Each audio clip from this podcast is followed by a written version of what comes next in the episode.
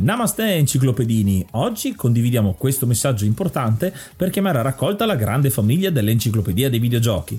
È passato ormai qualche anno dalla nascita del progetto e per continuare a creare contenuto abbiamo tanto bisogno di voi. Il computer con il quale realizziamo tutto il materiale dell'enciclopedia dei videogiochi, dal podcast alle grafiche, ai video, alle dirette, eccetera, dopo 12 anni di onorato e fedele servizio ci sta abbandonando con una rapidità preoccupante che ha reso quasi impossibile continuare a creare contenuti. Quindi, se volete, potete contribuire dandoci una mano andando su enciclopediadeivideogiochi.it e cliccando supporta il progetto. Ogni donazione ci permetterà di sostituire l'attrezzatura fondamentale e necessaria a tenere viva l'enciclopedia. Crediamo che l'unione faccia la forza ed in questo momento ne abbiamo proprio bisogno. Da 5 anni cerchiamo di regalare emozioni, condivisione, informazione su un tema a tutti noi tanto caro, i videogiochi. Grazie a voi potremo continuare a farlo senza il rischio di dover fermare tutto il nostro malgrado. Grazie di cuore a tutti.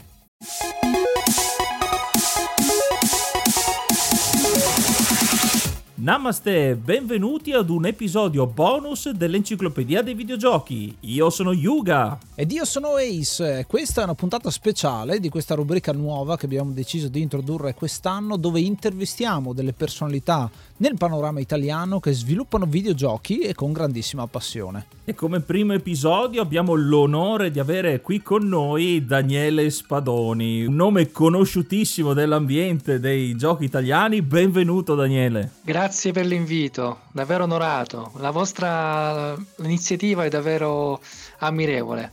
Mi piace il vostro modo di fare, grazie. Grazie e benvenuto. Daniele Spadoni, se non lo conoscete, lo presentiamo brevemente, è un creatore di contenuti, un creatore di videogiochi.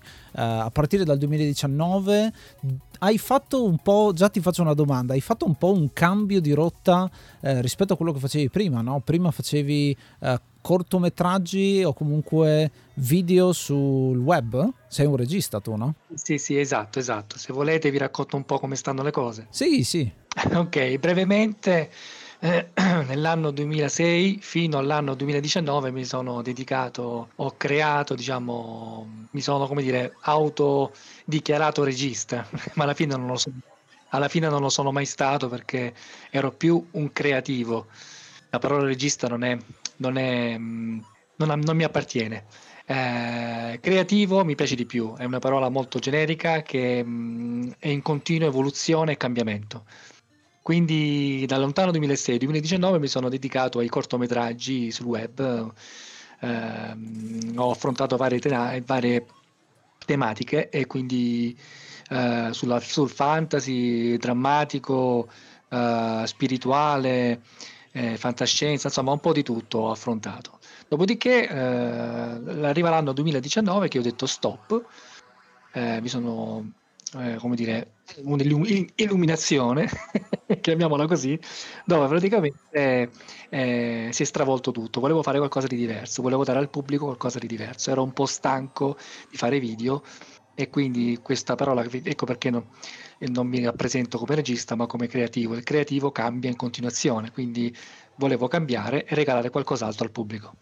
È un'ottima idea questa qua di considerarsi creativo e anch'io personalmente eh, quando penso alla vena creativa proprio che hai e il modo in cui vai a minarla, se vogliamo continuare col paragone della miniera e della vena creativa, eh, lo fai in maniera diversa. Io una volta scrivevo su un blog, poi ho fatto video, poi adesso abbiamo il podcast, insomma ci sono tantissime maniere per eh, sfruttare la propria creatività e tirare fuori quello che hai dentro il cervello. Tu sei un uh, classe 82, se ho capito bene, e quindi sei molto coetaneo nostro e si vede come nelle tue creazioni, soprattutto ci concentriamo eh, sui videogiochi, ci sia questa eh, vena di quello che hai giocato in, uh, in gioventù, l'Amiga e tutte queste citazioni che veramente risuonano tantissimo con quella che è la nostra infanzia. Giusto Marco?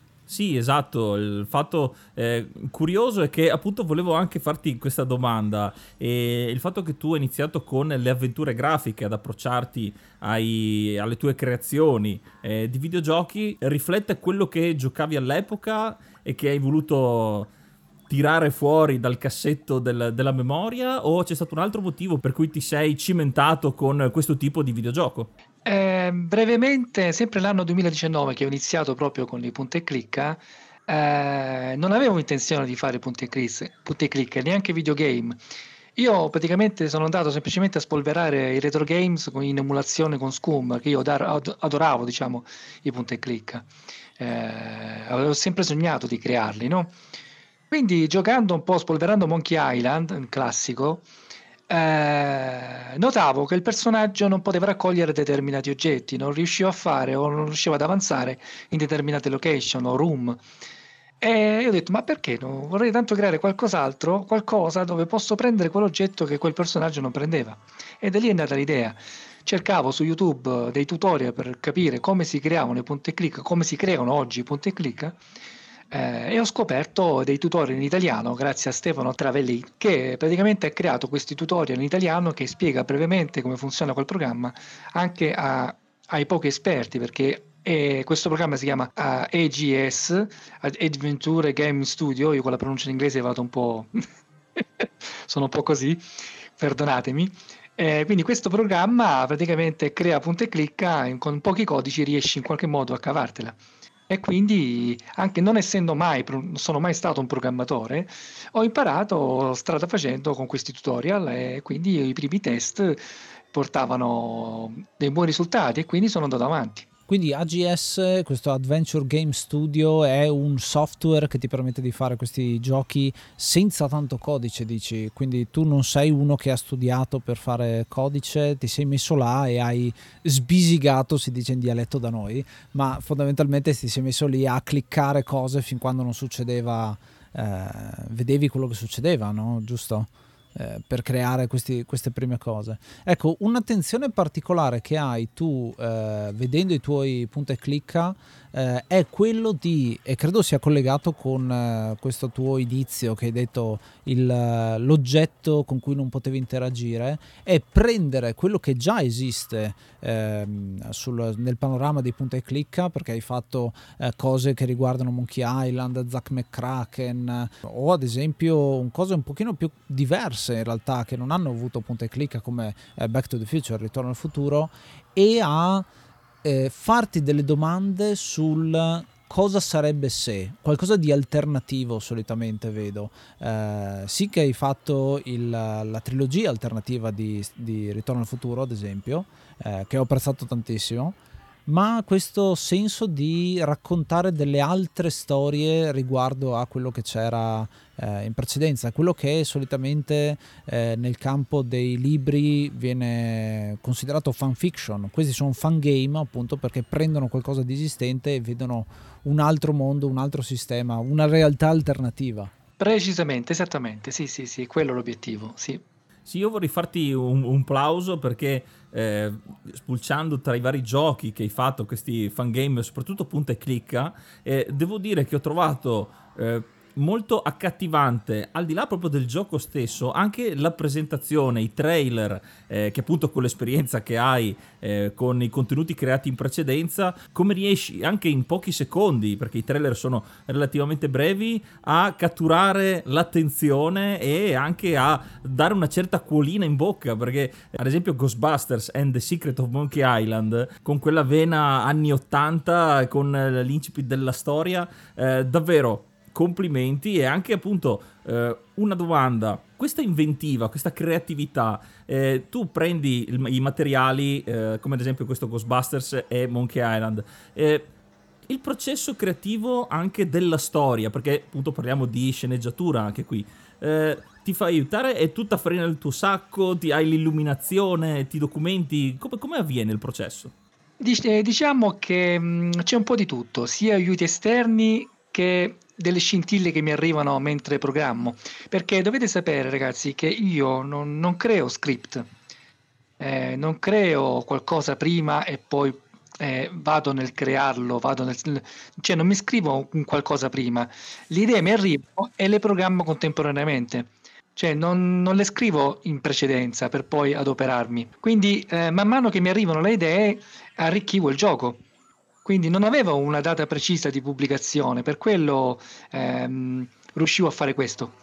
E quindi eh, diciamo che mh, mm, questi miei interventi, questo mio modo di fare, non è solamente frutto del, del mio operato, ma anche come lo faccio. Io ho inserito, diciamo, il mio lato spirituale dentro la creatività, ho unito la creatività con lo spirito.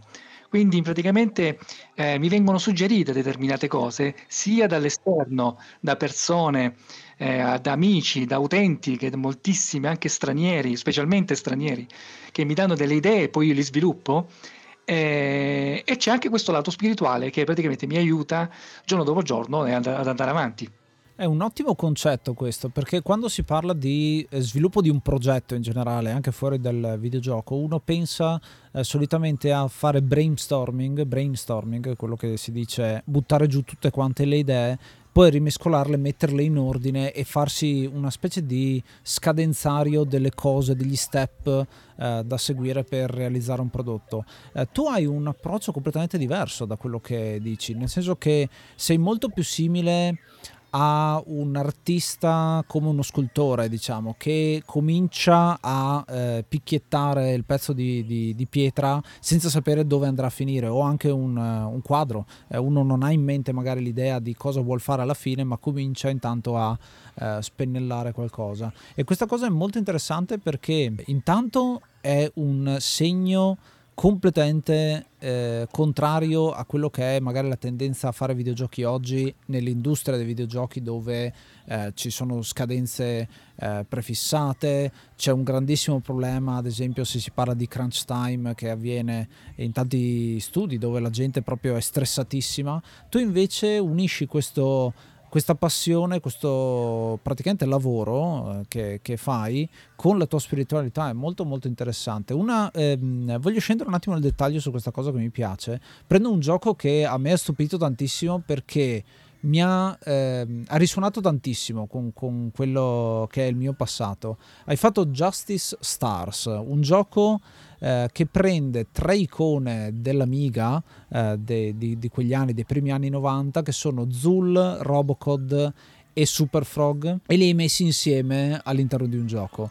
Eh, già io, cioè, ha risuonato molto perché sono tutti e tre giochi che ho giocato tantissimo e in un certo senso si assomigliano questi tre personaggi nonostante siano stati creati eh, da persone diverse. Ehm, come mai li hai voluti accomunare tu in un unico gioco? perché io amo unire dei simboli, amo unire eh, la loro energia e metterla insieme per renderli più belli. Eh, mi piace unire eh, determinate persone anche nella vita eh, per condividere ehm, e esprimere se stessi. Quindi a me piace, infatti se voi notate, quello che la maggior parte dei miei videogame è, ha proprio questo concetto qui, metto insieme tante cose che si incrociano e si incontrano e quindi hanno da condividere di più. Eh, I crossover mi piacciono per questo, perché si confrontano uno con l'altro, eh, mettono il suo eh, per diciamo abbellire la storia e, e concluderla nel migliore dei modi. Ecco, adesso abbiamo parlato di un gioco, questo Justice Stars, che rispetto a un'avventura grafica ha più un aspetto eh, action adventure, platform e anche picchiaduro a scorrimento. E questa svolta o comunque questa aggiunta di un nuovo eh, programma per creare videogiochi, anche qui è sempre stata la voglia di fare un passetto in più e provare eh, a concretizzare altre idee che hai avuto eh, dopo appunto i giochi d'avventura grafica? Sì, esattamente, sì. Io mi sono, mi sono alzato una mattina e ho detto cambio, eh, se faccio sempre punta e clicca potrei eh, stancare. Anche, ma anche io eh, mi, stanco spesso quando, nel realizzare i punta e clicca perché sono molto più complicati rispetto a un arcade. Gli arcade hanno poco di storia, c'è più eh, scontro, no? Quindi eh, il punta e clicca eh, con il mouse, quindi c'è c'è da creare i puzzle, i puzzle, c'è da creare, mh, mm, eh, le, eh, bisogna interagire, insomma è tutto un altro discorso più complicato rispetto, c'è più programmazione ovviamente, eh, più complicato rispetto a un arcade. Gli arcade sono, volevo farli sia perché sono appassionato, ma anche perché per rilassarmi un attimino dai punti e clicca. E quindi ho scoperto questo motore grafico che rilasciarono tempo fa gratuito, si chiama OpenBore, e praticamente ti permette di creare dei, dei, degli arcade, dei, plat, dei diciamo, un platform non proprio come gli originali, però riesco in qualche modo a, a nascondere determinate cose, determinati codici, per, così da poter creare un platform anche con questo motore, perché è, questo motore non è stato creato per fare un platform, per creare platform, ma per solo per creare eh, arcade a scorrimento, picchiaturo, eccetera. Quindi bisogna un attimino prendere in giro il programma e fargli fare forzatamente determinate cose che non è, non è in grado. Però in qualche modo riesco, perché io non, non, essendo un programmatore non potevo creare un, un platform con, con, dei software di programmazione perché er, sono molto complicati per me. Con, con, con AGS era più semplice perché la programmazione è più non lo so, era più adatta a me, mentre eh, i codici di programmazione che hanno il resto dei programmi per creare i platform sono molto più complicati, quindi non, non sono mm, all'altezza per poter imparare questo. E quindi grazie a Openboard, Openboard riesco in qualche modo a, a, creare qualcosa di carino, perché tenete presente ragazzi che negli anni 80 non erano poi così complicati i giochi, erano semplici e belli ehm, così come erano, cioè non erano proprio, ehm, non esisteva fare dei giochi complicati, per quello mi piacevano, perché erano per bambini perché i giochi devono essere per bambini, non per adulti. Se li fai troppo complicati, eh, perdono la loro lucidità, perdono la loro bellezza. E quindi eh, preferisco fare giochi molto semplici, ma che siano alla portata, alla portata di tutti, ma anche specialmente per i bambini. E io qui scusa, ma sono, esce il mio fanboy perché ti devo eh, ringraziare perché hai unito due cose eh, a me molto care. Io sono molto appassionato di picchiadura a scorrimento, è uno dei miei generi preferiti. Eh, ancora adesso perdo giorn- giornate intere e ore a-, a giocarci. E hai unito invece un'altra passione, quella dei Cavalieri dello Zodiaco, nel tuo gioco Senseiya Soldier's Darkness. Quindi davvero qua ti devo ringraziare perché eh, hai realizzato un sogno, magari non solo mio, di proprio creare un gioco sulle passioni da, da, da, bambini, quindi i cartoni. Quindi davvero, anche qui eh, il, il, comparto tecnico, gli sprite e tutto, li avevi già trovati o anche qui è stato un lavoro di eh, ricodifica e di grafica per tutti i personaggi che hai inserito nel gioco? Eh, qui c'è un lungo discorso perché gli, spra- gli sfondi, eh, sì, quelli li ho creati io ma riguardo gli sprite, gli sprite sì, c'è un duro lavoro di molti utenti in tutto il mondo che lavorano per un altro programma che si chiama Mugen, dove si creano picchiaturo, non a scorrimento, ma semplici, semplici picchiaturo in stile Mortal Kombat. E quindi io ho chiesto l'autorizzazione per utilizzare questi sprite. Quindi è un loro lavoro che fanno da anni, ma, ma molti anni. Quindi io, eh, la mia domanda era, ma sui Cavalieri dello Zodiaco c'è poco e niente. Negli anni Ottanta non uscì proprio niente, cioè proprio non ha, non ha avuto questa come, come, Dragon Ball, per esempio, non ha, non ha avuto l'occasione di esprimersi. il, il, il, titolo, cioè, diciamo, la, la, i Cavalieri non hanno, modo, non hanno avuto modo di esprimersi negli anni Ottanta in pixel, no? Quindi eh, il, mio, il mio obiettivo era creare qualcosa che non era stato creato creare qualcosa che di molto semplice, come vede, perché alla fine è molto ripetitivo, come erano all'epoca quei giochi, di qualcosa di molto semplice di coprire quella, quella, quegli anni dove non ho avuto questa possibilità di, di, di uscire, capito? Quindi volevo un attimino eh, tornare indietro nel tempo e eh, mostrare come poteva, mh, come dire, essere rilasciato un gioco sui cavalieri eh, a quei tempi, insomma. Sì, giustamente hai citato il Mugen o Mugen, insomma, dir, dir, si voglia, che noi conosciamo molto bene perché l'abbiamo giocato tantissimo, io e Yuga con i nostri personaggi eh, un po' dappertutto. Hai citato i Cavalieri dello Zodiaco e Dragon Ball, un po' ehm, di giochi dei Cavalieri dello Zodiaco al tempo erano usciti, ma erano tipo unicamente in Giappone perché i Cavalieri, i Cavalieri, dello Zodiaco in America non hanno avuto così tanto successo, mentre in Italia abbiamo avuto una serie di cartoni animati giapponesi che eh, hanno riscosso parecchio successo. Basti pensare anche a Holly e Benji, ad esempio, che eh, io sono appassionato di quelli che sono i videogiochi che sono usciti sul Famicom, ma poi non hanno mai tradotto, non hanno mai eh, non sono mai stati importati insomma in Europa. Eh, a proposito di questo, del fatto che tu dici il videogioco semplice, il videogioco per bambino, si vede come eh, giocando questi giochi eh, ci sia tanto attenzione a una cosa che un po' si sta perdendo in alcuni giochi, che è proprio il divertimento, senza troppi fronzoli, senza troppo eh, stare a far tornare la trama del gioco. Non ci interessa tanto quello, ma ci interessa proprio il gameplay puro.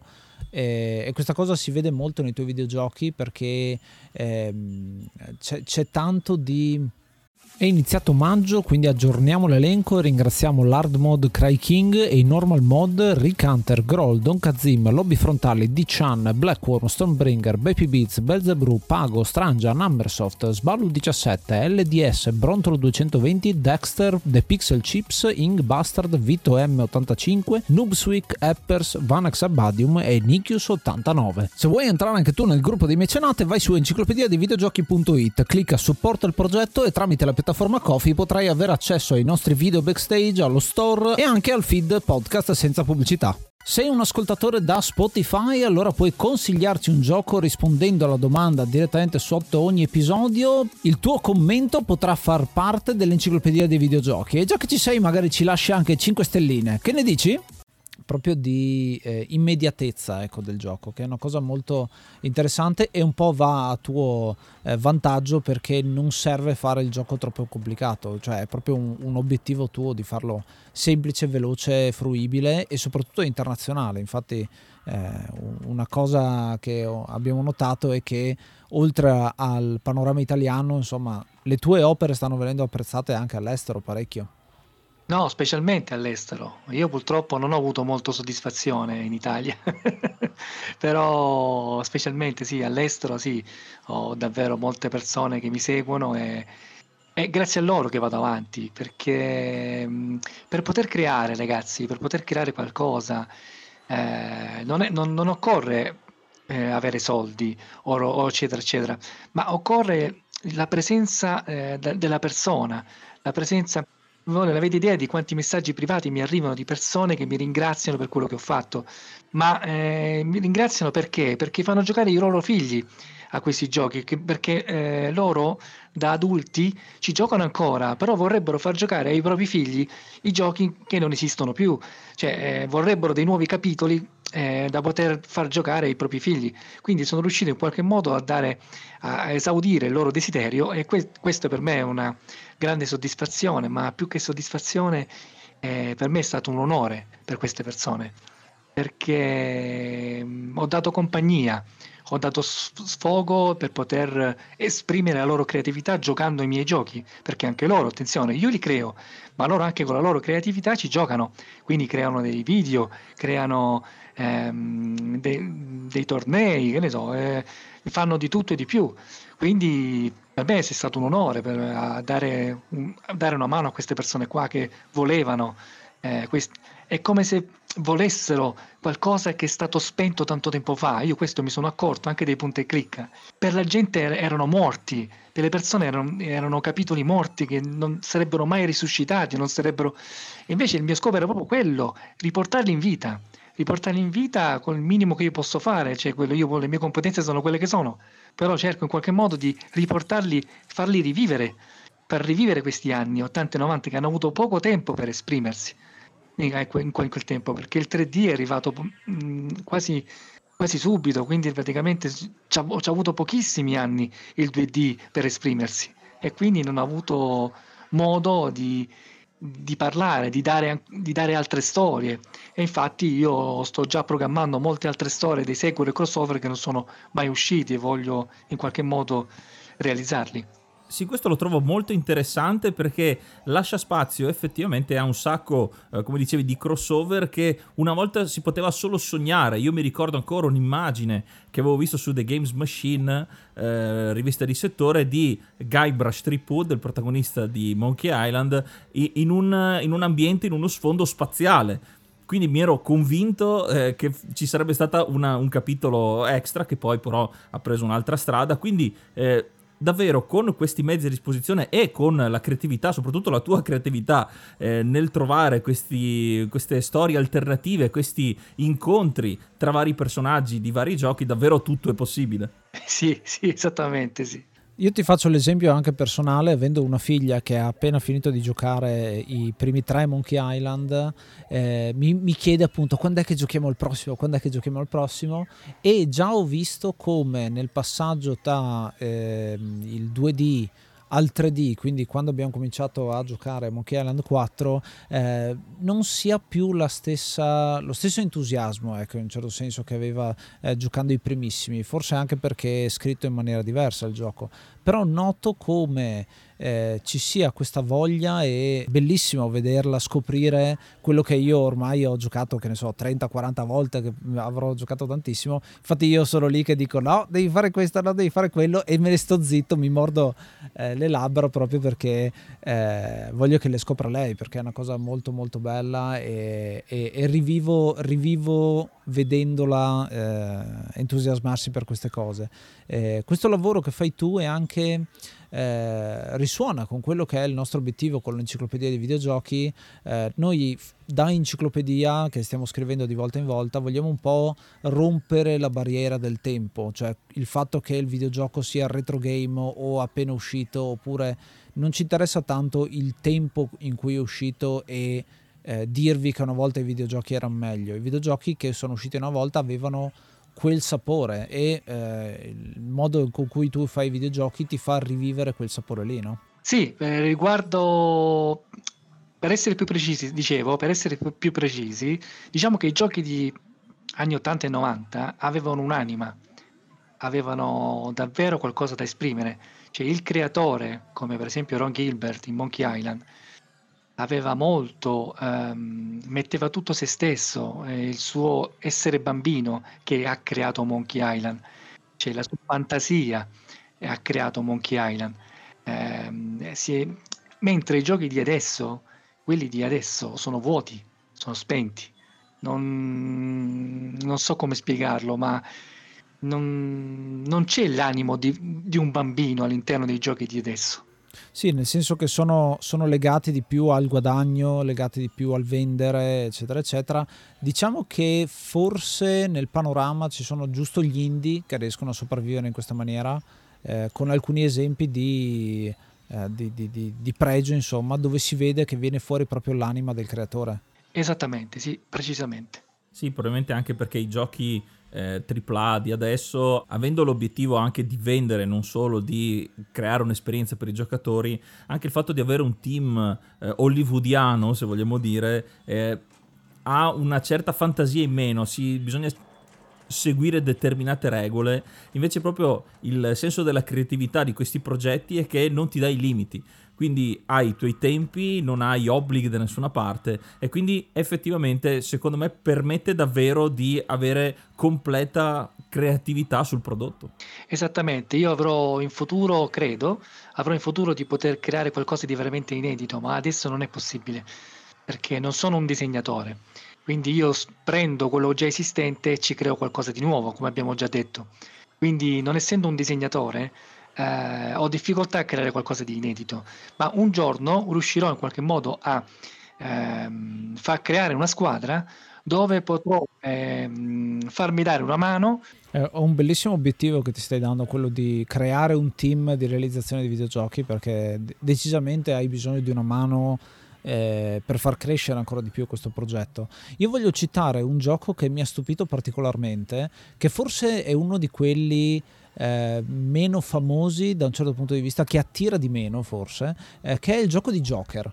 Eh, l'ho trovato una, un gioco molto particolare perché si basa su quello che era il gioco di Batman eh, per, per, Amiga con la musica eh, che, che, noi ci ricordiamo, io e Yuga ci ricordiamo che abbiamo giocato spesso, eh, ma mi piace proprio come anche lo storytelling viene fuori, anche il raccontare la storia, perché il primo schema non siamo ancora Joker, siamo il Joker prima di trasformarsi, eh, quindi è una sorta di prequel e è bello perché è un, un platform a, a, scorrimento, insomma, con le piattaforme che vai in giro eh, con la tua pistola in mano, ma ogni tanto hai anche delle scelte eh, di dialogo.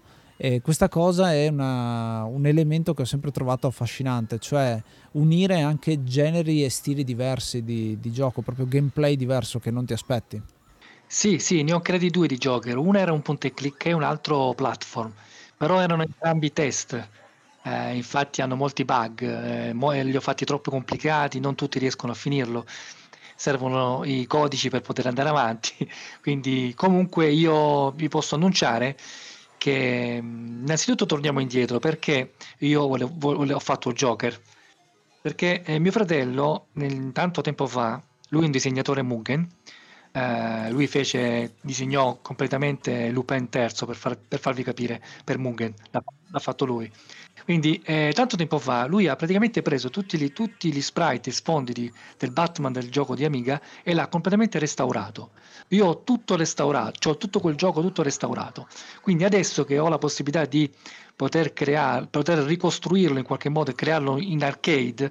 Purtroppo, come era, fatto, come era programmato su Amiga, non è, non è possibile su Open World.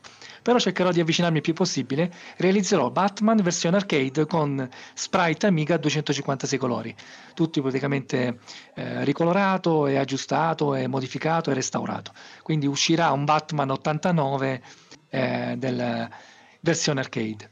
Ecco, l'altra, l'altra anima che hai, che non è solo quella di vedere il mondo alternativo, tornare indietro nel tempo e cose del genere, ma è anche questo discorso di quasi conservazione, direi, cioè restaurare il, il videogioco per farlo rivivere a chi, è, a chi, lo gioca oggi. Ed è un po' parte di una corrente ancora più grande che è quella di romacking eh, che fanno che, eh, l'emulazione in generale eh, dove ci sono macchine che non possono essere più recuperate console che eh, è difficile recuperare e che grazie all'emulazione continuano a vivere e continuano a poter essere giocate.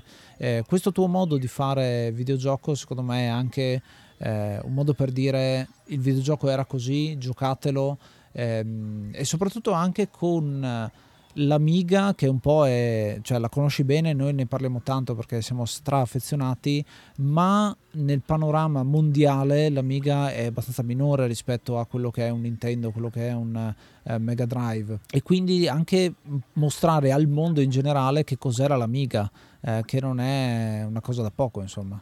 Sì, sì, sì, io ci sono affezionato perché da bambino li avevo tutti praticamente, da Amiga 500, 1200, 4000, ho tutta la famiglia qui a casa, quindi che ancora penso funzionino. quindi sì, sì, eh, la cosa bella è mostrare il Commodore a persone che non sapevano neanche l'esistenza. Infatti, se voi notate i miei primi punti e clicca, un, c'è proprio un tributo per il Commodore, il sistema di caricamento che aveva il Commodore quando caricava i suoi floppy. Ecco, io vorrei farti una domanda un po' più specifica. Eh, proprio per il tipo di creazione e l'inventiva che ti viene, perché al di là dei crossover tra i vari personaggi, eh, anche il crossover tra vari stili, ma proprio grafici. In questo senso io mi riferisco a Sensible Fight, dove hai preso eh, un picchiaduro a scorrimento, però l'hai fatto con la grafica di Sensible Soccer. Eh, in questo caso qui, il, hai avuto anche in questo caso il flash, eh, l'epifania eh, di, di, provare a farlo, oppure è stata proprio una tua sfida personale di stravolgere completamente eh, la tipologia della grafica per cui era stata creata? È sempre quella famosa scintilla. Io ho, ho giocato spesso da bambino con Sensible, Sensible Soccer e volevo un attimino, eh, ho iniziato un attimino a fantasticare, ma e se, un, e se creo del, un, un, un, picchiatore a scorrimento con, con, quello stesso stile grafico, eh, un personaggio dove abbandona il calcio per poi dedicarsi a qualcos'altro, a, a salvare sua figlia, come nella, nella storia in cui nella storia che ho scritto, nella script delle, di, quel, di, quel, gioco che ho fatto, Sensible Fight. Quindi ho voluto un attimino eh, sognare eh, un mondo diverso con gli stessi sprite, una storia diversa con gli stessi sprite. Ecco, vedi, a proposito di questo, eh, abbiamo parlato di Sensible Software in un nostro episodio e abbiamo visto come eh, Sensible Soccer e ad esempio Cannon Fodder, che è un loro altro grande successo, ad un certo punto eh, si sono un po' uniti perché è uscito eh, una versione di eh, Sensible Soccer in cui puoi giocare la partita calciando la granata oppure al contrario hai una versione in cui i soldatini di uh, Cannon Fodder si mettono a, a, a, uccidere tutti quanti su un campo da calcio. Ma questa cosa che i sensi hanno fatto è fine a se stessa in un certo senso Eh, semplicemente hanno preso la, il crossover, l'hanno creato e fine. Quello che dici tu adesso è questa scintilla, ma in più ci aggiungi anche una storia. In più ci aggiungi qualcosina di completamente tuo, che secondo me è la particolarità dei tuoi crossover. Eh, non è che metti insieme semplicemente dei personaggi e li fai cozzare tra di loro, ma ci aggiungi qualcosa. È la, il famoso detto che il risultato finale è più della somma delle parti, non trovi? Eh, sì, sì, eh, il, diciamo che eh, è il sognare che ti permette di fare questo. Eh, sognare comportarsi da bambini che ti permette di fare questo. E quindi è il lato spirituale che ti tende a, a continuare ad essere un bambino perché altrimenti un, una vita spirituale la fai eh, con difficoltà se non sei un bambino e quindi è tutto lì, l'essenza è quella, essere bambini, fantasticare, vivere delle storie diverse, sognare è fondamentale, anche nella vita in cui noi viviamo ogni giorno. Quindi tu a un certo punto ti sei svegliato e hai detto I'll be back to the future, perché ti è venuto il gioco di parole. Qualcosa del genere. perché c'è anche il gioco appunto che è ispirato a Ritorno al futuro e a Terminator, eh, messi insieme in una storia particolare. Lì apprezzo... Eh, e questi sprite sono completamente nuovi? Perché, o sono tratti da qualcosa?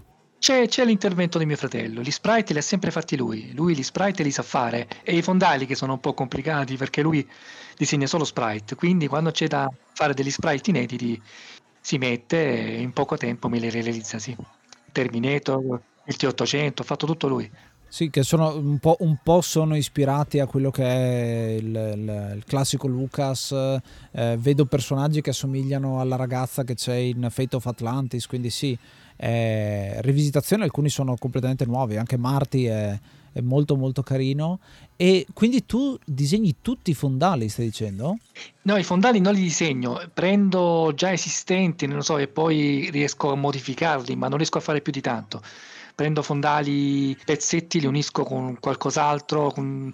So, so lavorare molto in Photoshop, quindi riesco in qualche modo a creare qualcosa di alternativo, però sempre con una base già pronta, non, non da zero, capisci? Ecco, questo è anche estremamente interessante, il fatto che adesso ci siano i mezzi, grazie a internet, chi ha eh, creato gli sprite, estrapolato gli sprite che possono essere appunto modificati, come dicevi tu.